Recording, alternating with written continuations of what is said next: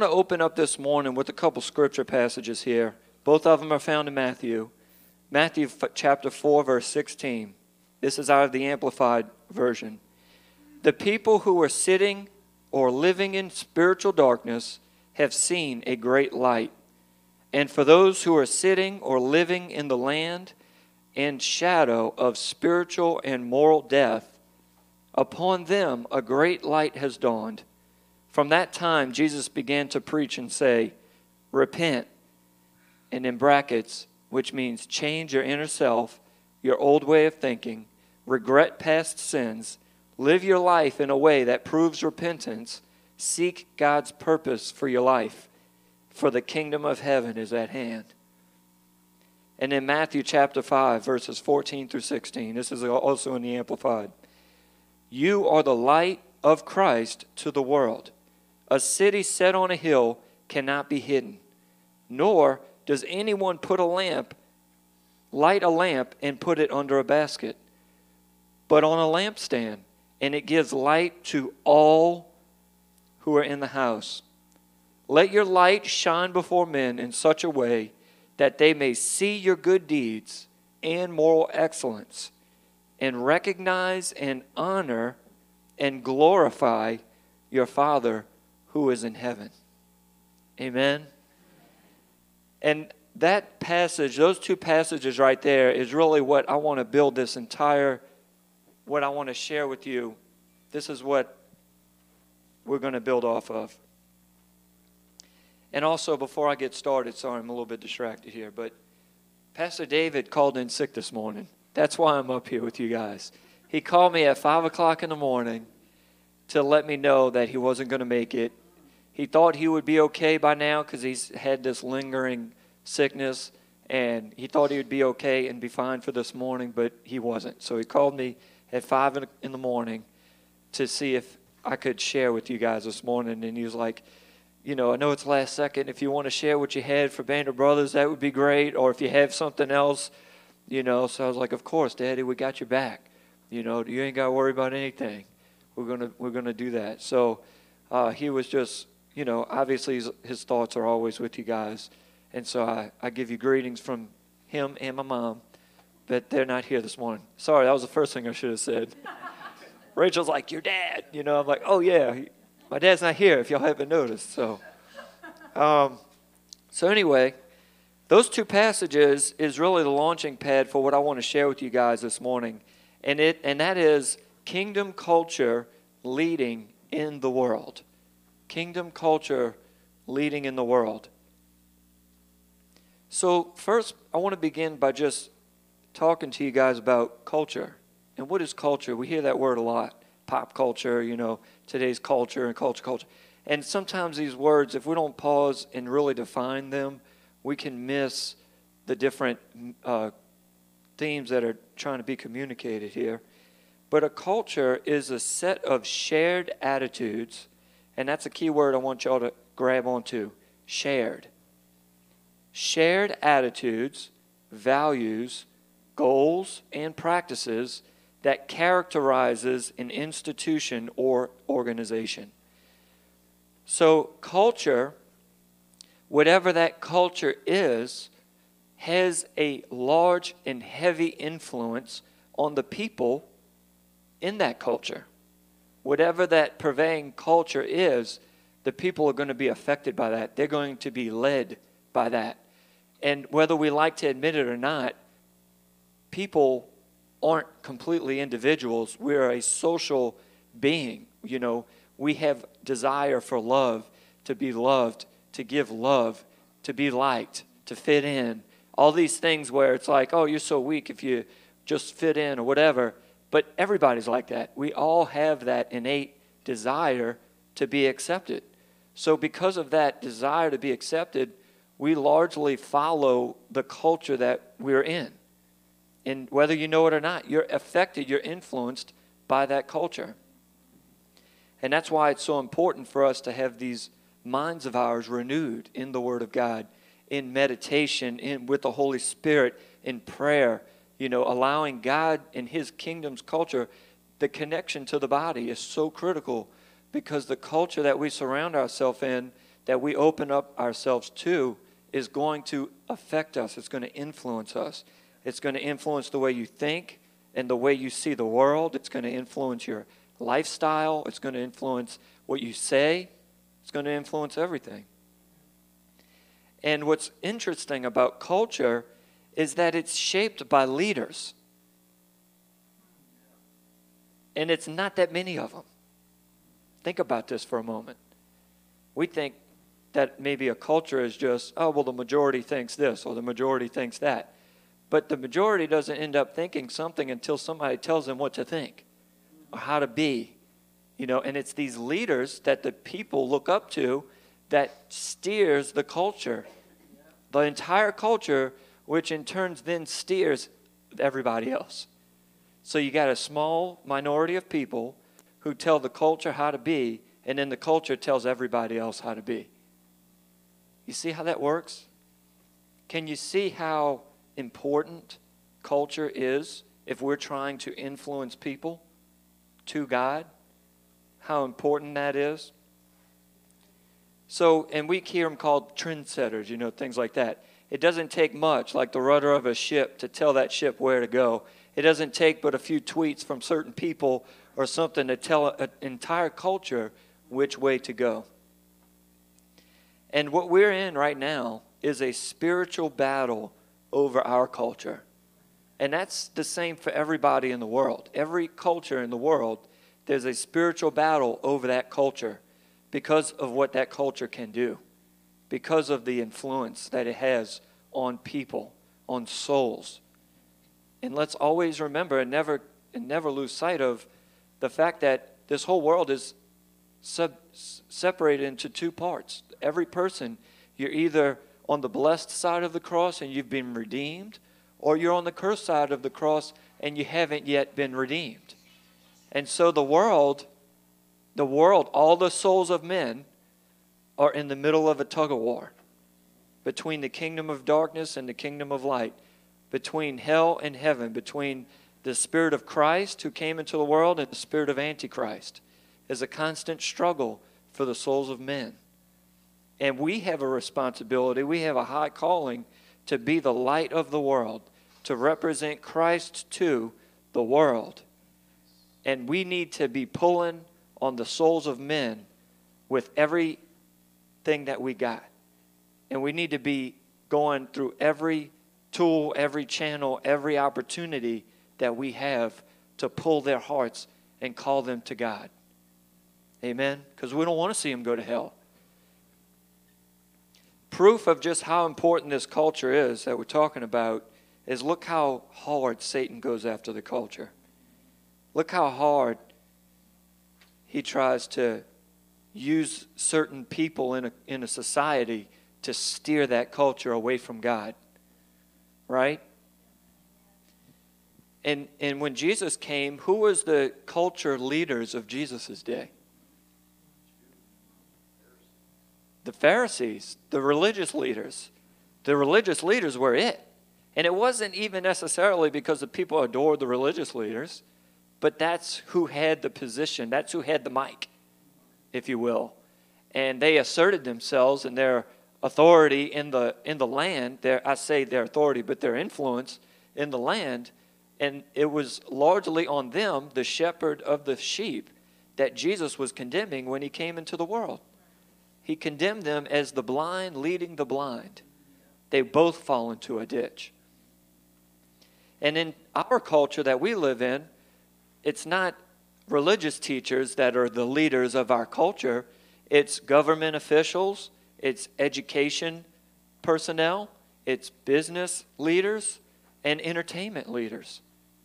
The, you know, and there's others, but these are the people, these are the positions, I will say, that tell the culture how to be. And then that culture either leads people to God or away from God. And I don't think I have to convince you guys who is leading our culture today in our culture. You know, we're talking about American culture, you know, our culture. You know, and, and it started, they the, the devil took firm grasp of certain governmental leadership type positions and said, No more prayer in schools. No more God in this. Separation of church and state. God doesn't belong here. Religion doesn't belong here. Just started severing all the ties of influence that the church had on influencing and leading the culture. And we've been seeing over the last few decades the decay of our society in America because of that cultural shift. We've been banned and we've been deceived into thinking that we just don't have any place in the world, in these government, education, business, entertainment. Like it's a sin for us to impose our beliefs on other people when it's our beliefs that will save their life and their soul. And then we say we believe it, but then we don't fight to share it with anybody as if, eh, well, it may or may not be true. I ain't going to say anything. I'm not going to stand up to that. I don't want to take a chance on being canceled. I don't want to embarrass myself. I don't want to lose my job. You see what I'm saying? But do we really believe that people are going to hell? If you really believed that the building next door was on fire and there was people inside, wouldn't you run out there and start doing something about it? So we need to ask ourselves all the souls that are going to hell, and what are we doing about it? What are we doing to influence the culture that steers them so heavily in one way or the other? And I want to make something clear before I continue is the church is not called to establish an earthly kingdom. We are part of a heavenly, eternal kingdom. We are passing through this world.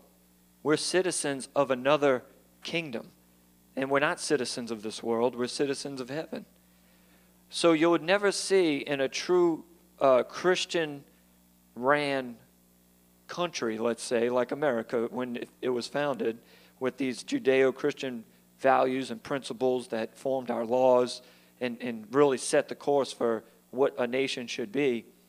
There was never going to be a, a cross set up in Washington, D.C., and it said, if you don't make your trip to Washington, D.C. and bow before the cross, you're going to jail. You know what I mean? It's never like the Crusades back in the in the days of the Crusades and whatnot, where it was like convert or die. You know, you have to be this religion, you have to be that religion. No, the true spirit of Christ, the, st- the true spirit of Christianity is freedom. It's freedom to choose. It's an invitation by a gentleman. One of the fruits of the Spirit is gentleness. God makes himself available to us. He goes out of his way with the cross to make himself available to mankind. And then he gives them the freedom to choose. Because without choice, you can't truly love. Love is a choice. You have to choose to give your heart to somebody. And He loves us and He wants our love in return. So He would never impose Himself and set up a, a statue of Himself and say, Bow to me or die. You know what I mean? That's what the world does. We don't do that. But we give freedom. We bring freedom. And we say the reason we're doing this is because of God's love coming through us. And we invite you to come know Him. Let me set you free from your captives. Let me bring you healing. Let me help you with your education. Let me give you good moral teaching. And let me tell you why, where all this is coming from. And see for yourself, taste and see that the Lord is good. We're just here to present that to them. We represent or we represent to the world the kingdom of heaven. That's what Jesus did. And it all started with Jesus. When he said, Repent, for the kingdom of heaven is at hand, the cross was at hand. The kingdom of heaven, when he came into the earth, he established the kingdom of heaven on earth. He sowed the seeds of eternal life into this world, and they've grown and spread worldwide. So, this is not a physical war. We're not battling over who gets to hang their flag over the White House. This is a spiritual world, or a spiritual war for men's souls, for people's souls. All right, so before I continue, I do want to say that it's okay to struggle with some of this because it has been a struggle for me. You know, you, you don't want to go one way, you don't want to go off the, the right way, the narrow road. You don't want to get distracted with things in the world because we're trying to focus on heaven and we got to win souls. And you don't want to get too caught up in politics or whatever's going on in the world. So it can be a struggle with, man, I had this burning desire to represent truth and righteousness in the public and in the culture, but at the same time, it may, it may just, you know, uh, it may rub somebody the wrong way, and then maybe they won't get saved. And I really just need to focus on loving people and feeding the poor, and, and hope, you know, try to pray with people to receive Christ. So it, it can be this tension or this struggle inside on what does God want us to do. And I want to share real briefly someone else who had a similar struggle like this. How many of y'all have heard of William Carey? Anybody? He's known as the father of modern missions. And he was living in England, and this was around the time of the Revolutionary War. And he grew up in the Church of England. And his dad was like an Anglican pastor, very official in the official Church of England. And during his time, they had what was called uh, these, I think they called them nonconformists. Nonconformists. And these were Baptists and Presbyterian and other Christians who would not submit to the king as the head of the church. They believed that God and Jesus was the head of the church. And so they were nonconformists and they were heavily persecuted in his day. They couldn't get jobs, they would lose their jobs, or this, or that, and the other.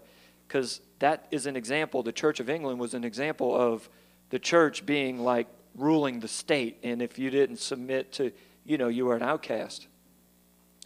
Well, William Carey ended up converting to nonconformists, but then God didn't stop there with him when he pulled him out of that religious structure he actually got a burden for heathens worldwide that didn't know the gospel, that didn't know about Jesus.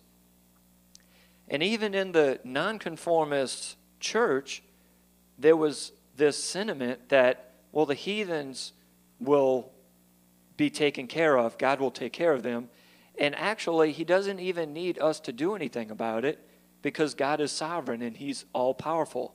And if he wants them to know about Jesus, he'll make sure they know about Jesus. And that sounds so twisted to us today, but that was how it was back then. And William Carey was one of the only people, like one salmon going against a hundred salmon, saying, No, we need to bring them the gospel. They're in these foreign lands. They need to know about Jesus.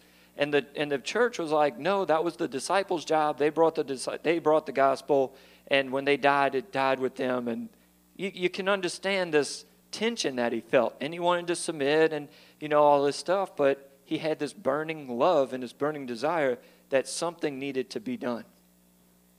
And so he ended up becoming a missionary to India. And then he went on to become known as the father of modern missions. And when he uh, came into India, obviously they didn't have any gospel, and there was practices there in that Hindu culture where they would practice child sacrifice. They would bring their children to the mouth of one of these rivers and throw their children into the river to appease the gods so that they would be blessed and all this stuff. And then they also practiced something called sati, which was when a widow uh, of a husband who died she actually had to be laid and tied down to the husband's body and burned alive with the husband's body, and the two of them would be reunited in the afterlife or something like that.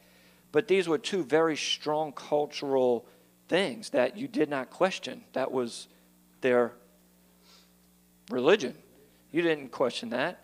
And here comes this Christian all the way from the other side of the world, basically, from Great Britain and he actually led an effort to abolish both of those things. But that's just a beautiful example of Christ, the light of the world, shining, saying it's our responsibility to represent the goodness of God, moral excellence to the world. And even if I got to get on a ship, risk my life, learn another language to do that, it's our call, it's a high call to do that and and we know where missions is today and the, and the value of that but it, it never was like that believe it or not in William Carey's day. In fact, William Wilberforce, I'm sorry I'm throwing all this history at you guys, but William Wilberforce, he spearheaded the abolition of the slave trade. And he was in Parliament in Great Britain, and they were contemporaries with one another. The same William Wilberforce actually also helped William Carey abolish some of these practices in India. Isn't that amazing? So, two men. Obviously, there was others, but two men helped to change the entire world. Did they do that by themselves? No. The Spirit of God did that through them. But that is what history says. That is what we can look back and say a sovereign God did something supernatural and used these couple of men to do it. And God wrote that story. And a lot of times people call history his story because it is all God's story. So if we want to be effective in influencing our culture in whatever way, part of the earth, time that we live in, we need to be able to discern the times that we're in. And the way that God helps us to do that, because it can be so frustrating, it can be so difficult to discern that. You know what I mean? We know that we want to submit to the authority of, in the land. We want to honor God. We want to honor the king. We want to be good citizens and all these things. But then at the same time, if they're killing babies at the local abortion clinic, we need to do something about it. You know, there's always this inner struggle there like, what is the right thing to do? And many times, it is not something that you can go open the Bible and flip to Psalms 34 5 and it says, do this, don't do that. You know what I mean? And so God has gifts that He's given to the church, and I've actually gotten to share about this before. But the offices of apostle, prophet, evangelist, pastor, teacher are offices that God gifted the body of Christ with. And the office of the prophet is critical to helping the church discern the times, spiritually discern the times that they're in, in the, in the situations that they're facing. And we are blessed to have uh, someone who has been uh, not just a prophet for, for us, you know, but, but a prophet to the nation, Brother Rod, who was here a few weeks ago. Y'all, we were so blessed to be able to have him here. But for, for decades, he has been a prophet to the nation that God has used. And I just want to share a Facebook post that he shared to just help us to discern the time that we're in right now. This was October 15th on Facebook. He said, A prophetic update. Over the past three decades, the church has lost her salt. She was so busy building her own kingdom that she withdrew from the seven mountains of culture, which includes government and politics. As she withdrew and slept in her materialism, the enemy took our nation. So, in our desperate and carnal state, let's cry out in repentance. Restore us again, O God of our salvation. Put aside your anger against us. Revive us again, that we might rejoice in you. Psalms 85, 4 and 6. Father, in Jesus' name, we repent of our carnality and materialism. Take the sugar out of us and put the salt in us that we will confront evil in every arena of our culture news media, entertainment, big business, and pharma, education and big government or politics, now the communism of the radical left. That's an example. It's going to be difficult for you to go find a chapter and verse in the Bible that just says it all, what you need to know right there in front of you. Another example of this is these days that we're facing right now with these mandatory vaccines. You know, there's this war over who should be able to choose what you have to inject into your body. You know, something like that even can divide the church, and it can be difficult to know what's right and what's wrong. You know, and we all love, and we all see one side of love where, hey, shoot me up. I don't care. If it helps somebody, I'll do it and the other side of love that says, no, their freedom's more important than that. And everybody's body's different, and we need to let them consult the doctors. But you can see how it can be difficult at times to discern what do we do? Who do we support? Who do we vote for? Who do I listen to and trust? You know what I mean? And God has gifted the body of Christ with the office of the prophet. And we know that not everybody who calls himself a prophet is a prophet. We know that. So you have to be very careful who you listen to and open up your heart and your mind to to allow to speak into your life to help give you that kind of guidance. And that's what's so critical about being plugged in and submitted to a local church where God has placed these offices over his body. He's appointed them. They're not volunteer positions. You don't volunteer to be a prophet. God appoints prophets. You don't volunteer to be a pastor. God appoints pastors. They're called out, they're called up. And a lot of times they don't want to be called on. They're like, no, I'm like Pastor Carl. He had a successful business, beauty school. He was making money, doing great, and God called him into the ministry. And he was broke starting out. You know, God's blessed him since. But, you know, these positions, these offices are God's gifts to the body. First Chronicles 12 32 gives us an example in the Old Testament, actually. From the tribe of Issachar, there were 200 leaders of the tribe with their relatives. All these men understood the signs of the times and knew the best course for Israel to take. That's just an example of all throughout history, God guiding his people in the way they should go. And sometimes that can be tricky, but we're very blessed. God is taking care of us to know. So things won't always be clear cut, chapter and verse, and it's okay to struggle because you're, you're seeking truth. You want what's right. You don't just want what everybody says or what somebody told you. You want what's right. And you want to exert your energy toward what's right. And I have a lot of energy, I have a lot of passion, sometimes too much.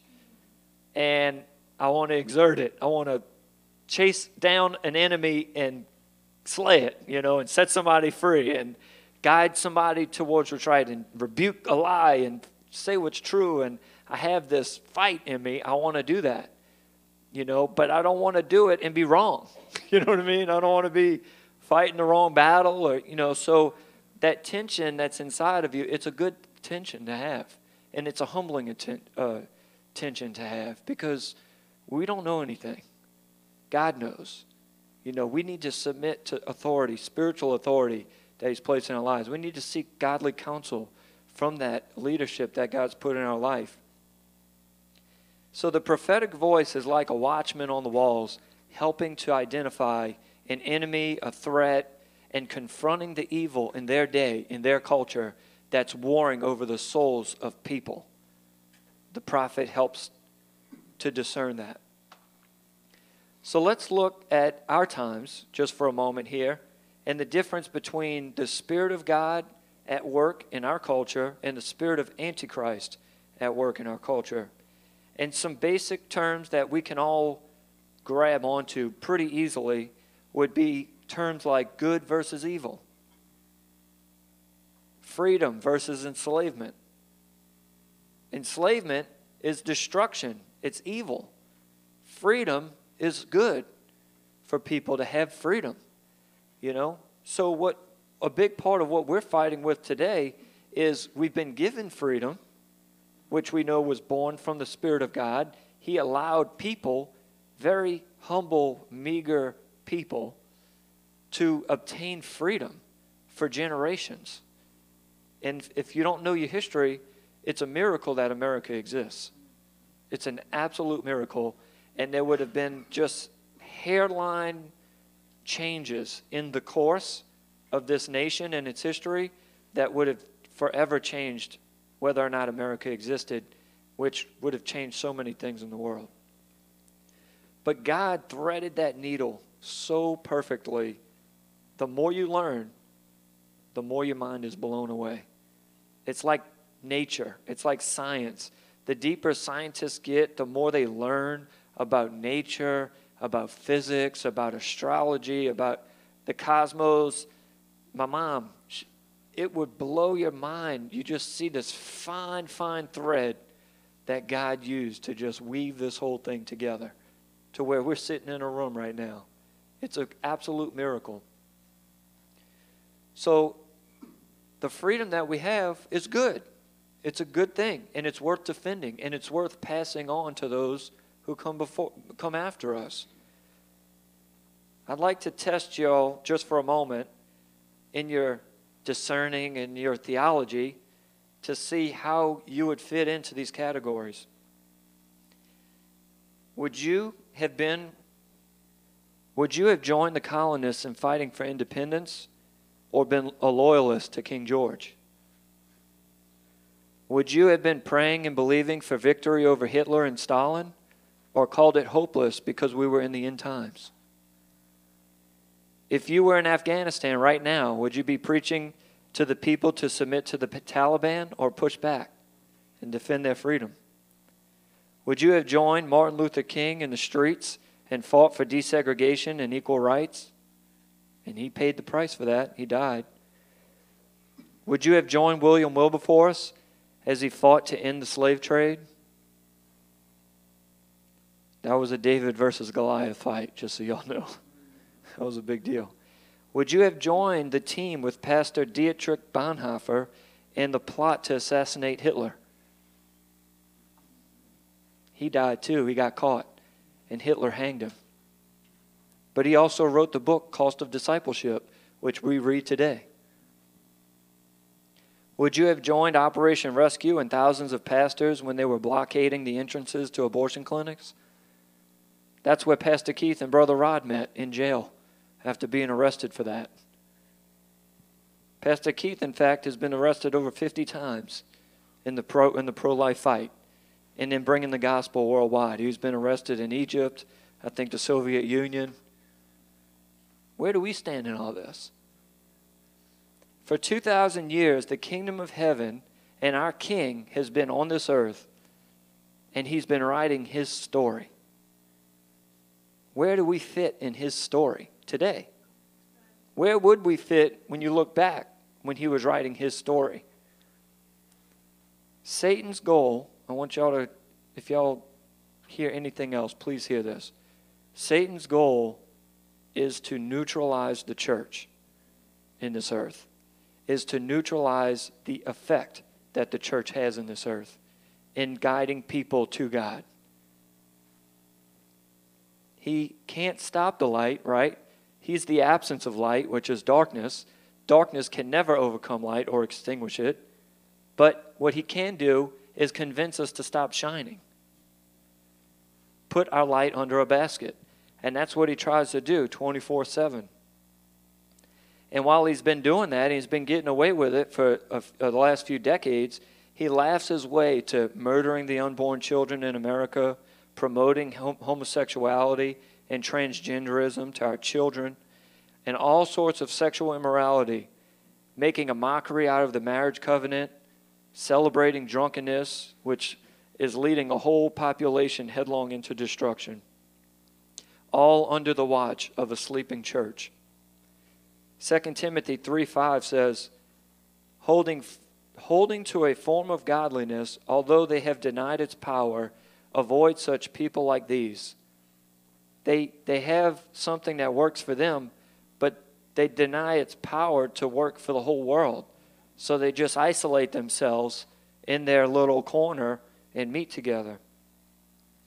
A lot of today's religious leaders are very seeker friendly. They're more concerned about their numbers and their platform and their influence and their reputation to the world than they are about demonstrating the power of God and standing in, in the face of evil.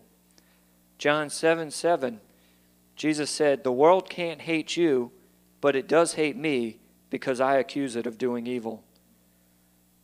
And you know, it's a sad truth is that the world can't hate some of today's religious leaders. They're great. they say great talks. It's all love, and they'll go to the church too. You know, there's no there's no confrontation there. There's no wait a minute, what you're what you're doing is wrong.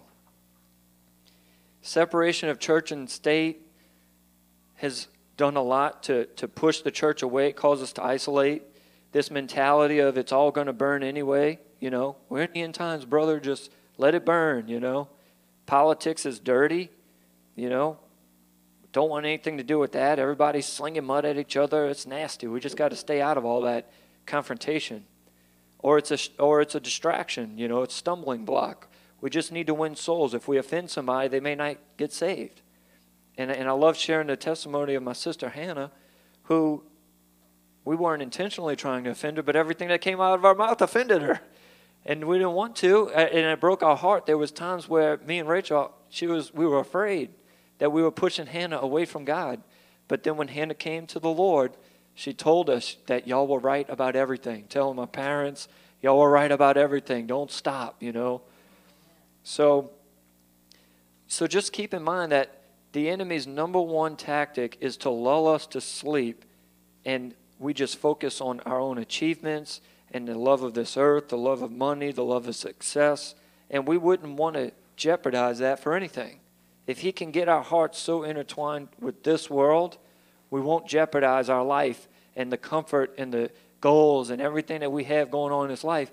We wouldn't jeopardize it for anything. That's how he keeps us at bay.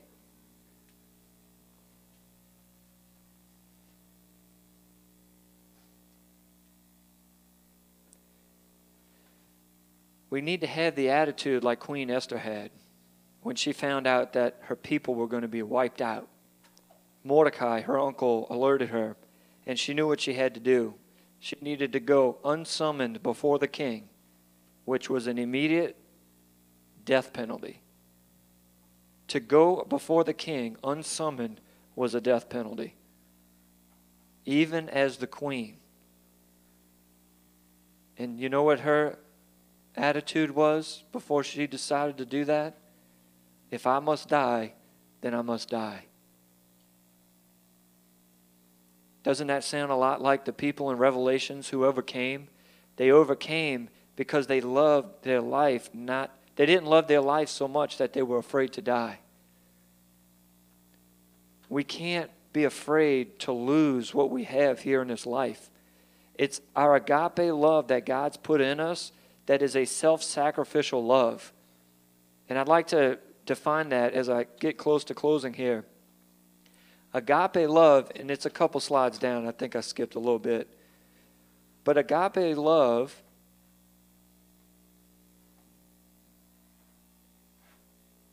is a sacrificial love. It's a love that voluntarily suffers inconvenience, discomfort, and even death for the benefit of another without expecting anything in return. Agape love is shown by what it does. C.S. Lewis describes this love like this it's not, it, it's not an affectionate feeling, but a steady wish for the loved person's ultimate good as far as it can be obtained. And that's what this agape love that's in us that says, you know what? If I must die, then I must die because they're worth it because our children are worth it, because this world is worth it. William Carey, if I must go up against the entire nation of Great Britain, the Church of England, and the nonconformists, then if I must die, then I must die. If I must lose my job, if I must lose my reputation, then I must lose it because those souls are worth it. When we decide to go be a voice at the school board or go, you know, try to fight for some of these children and if I must die, then I must die. If, if we must be cast out, then we must be cast out. But those kids can't look and say, You knew that they were trying to change my gender and mutilate my body, and you didn't say anything? You didn't do anything? Where were you? Where were you when all this was going on? Where, when you're talking to your children, grandchildren, great grandchildren, where were you when all this crazy, when our nation was under attack and communism was trying to take over our country? Where were you when they were trying to force people uh, to get vaccinated and they had no choice? Where were you? You know, in the history, like imagine if you were in Nazi Germany, just as a citizen of Nazi Germany, and some one of your grandkids asking, "Where were you during the concentration camps?" Well, you know, we were going to church, and the trains would come by, and you know, we just sang louder to drown out the noise of the train. We were praying for them. Bless them, Lord. Save the Jews. That's not okay. That's not agape love, right? So, where do we stand in all of this? Is something that we need to ask ourselves. That agape love needs to come out of us, and the world is groaning for it. Romans 8 19. For the creation waits with eager longing for the revealing of the sons of God. The lease on freedom in America is up. It's over. The lease is up and the bill is on the table right now. The generations that have gone before us, they fought for that freedom. They paid for it with their lives. They lost jobs. They lost everything. They said, if I must die, then I must die. But this is worth it. This is what agape love looks like. That bill's on our table. Are we going to pay for that bill? Are we going to pay the lease for the next generations?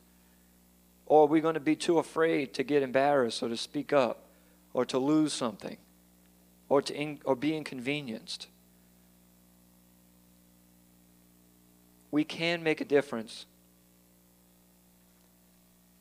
And that's one thing that the devil does not want us to think we can make a difference and we're called to make a difference. And his story is proof of that. God's story in history is proof of that. And I want to, this could encourage somebody. Second Thessalonians 2 6 through 7. And you know what restrains him now from being revealed. It is so that he will be revealed at his own appointed time. For the mystery of lawlessness, rebellion against divine authority, and the coming reign of lawlessness is already at work, but it is restrained only until he who now restrains it is taken out of the way. That's talking about the Antichrist. That's talking about the end time events that will come. They are coming. But he doesn't have complete control and authority, he's restrained. And we have work to do. We don't just abandon the work because, well, it's all going to burn anyway. No, he's being restrained so we can do our work. If it weren't so, the slave trade would be raging right now. If it wasn't so, there'd be slavery raging right now. If it wasn't so, there'd be child sacrifice and sati, and all these things would have only gained in momentum. There'd be less freedom. The whole world would be communist. Not more freedom. So there's work that the church has been called to do that we need to find out from God where do we fit into all of this? And listen, it may not be running for office. It may not be getting in, you know, taking on some influential role. It may just be learning how to support the right people. It may be just getting educated on what is going on because it matters. It may be, hey, I used to give so and so a hard time, but I'm going to support them now in what they're doing to try to help people. You know, I thought maybe they were off base, but maybe they're good for pursuing politics and getting involved, you know, things like that. And I want to make something clear as I close, and I'm going to share those two scriptures that I just shared. But in the body of Christ, there's also this tension between the family side of the body, which could be more like your pastors, your teachers, you know, evangelism, and the governmental side of the body that's like your apostles and your prophets and evangelists. And we all have different callings, we all have different roles in the body. You know, some are nursery workers and they need to nursery, watch those children and pour out the love of God with everything that they have. And some need to be at the city gates calling evil evil and be at the steps of the of the Capitol getting arrested for his name's sake. You know, but we're all one body it's not for the one at the Capitol to say, come on, you're letting the world go to hell, you're letting it burn. And it's not for the nursery worker to say, hey, you're being distracted, you need to get out of that environment and just come hug somebody and tell somebody about Jesus. You know, we, we need to be winning souls and we need to be, for his name's sake, showing the world what his kingdom looks like, what kingdom culture looks like. And then we need to, as they win, as we win their souls, we need to help them see where they fit and what their purpose is in all of this to help win more souls. So as I close, Matthew chapter 4, verse 16, I'm going to read these two passages again. The people who were sitting or living in spiritual darkness have seen a great light. And for those who are sitting or living in the land and shadow of spiritual and moral death, upon them a great light has dawned. From that time, Jesus began to preach and say, Repent, change your inner self, your old way of thinking, regret past sins, live your life in a way that proves repentance, seek God's purpose for your life, for the kingdom of heaven is at hand. In Matthew chapter 5, verses 14 and 16, you are the light of the you are the light of Christ to the world. A city set on a hill cannot be hidden, nor does anyone light a lamp and put it under a basket, but on a lampstand, and it gives light to all who are in the house. Let your light shine before men in such a way that they may see your good deeds and moral excellence and recognize and honor and glorify your Father who is in heaven. Amen. Amen. Y'all can bow your heads with me this morning.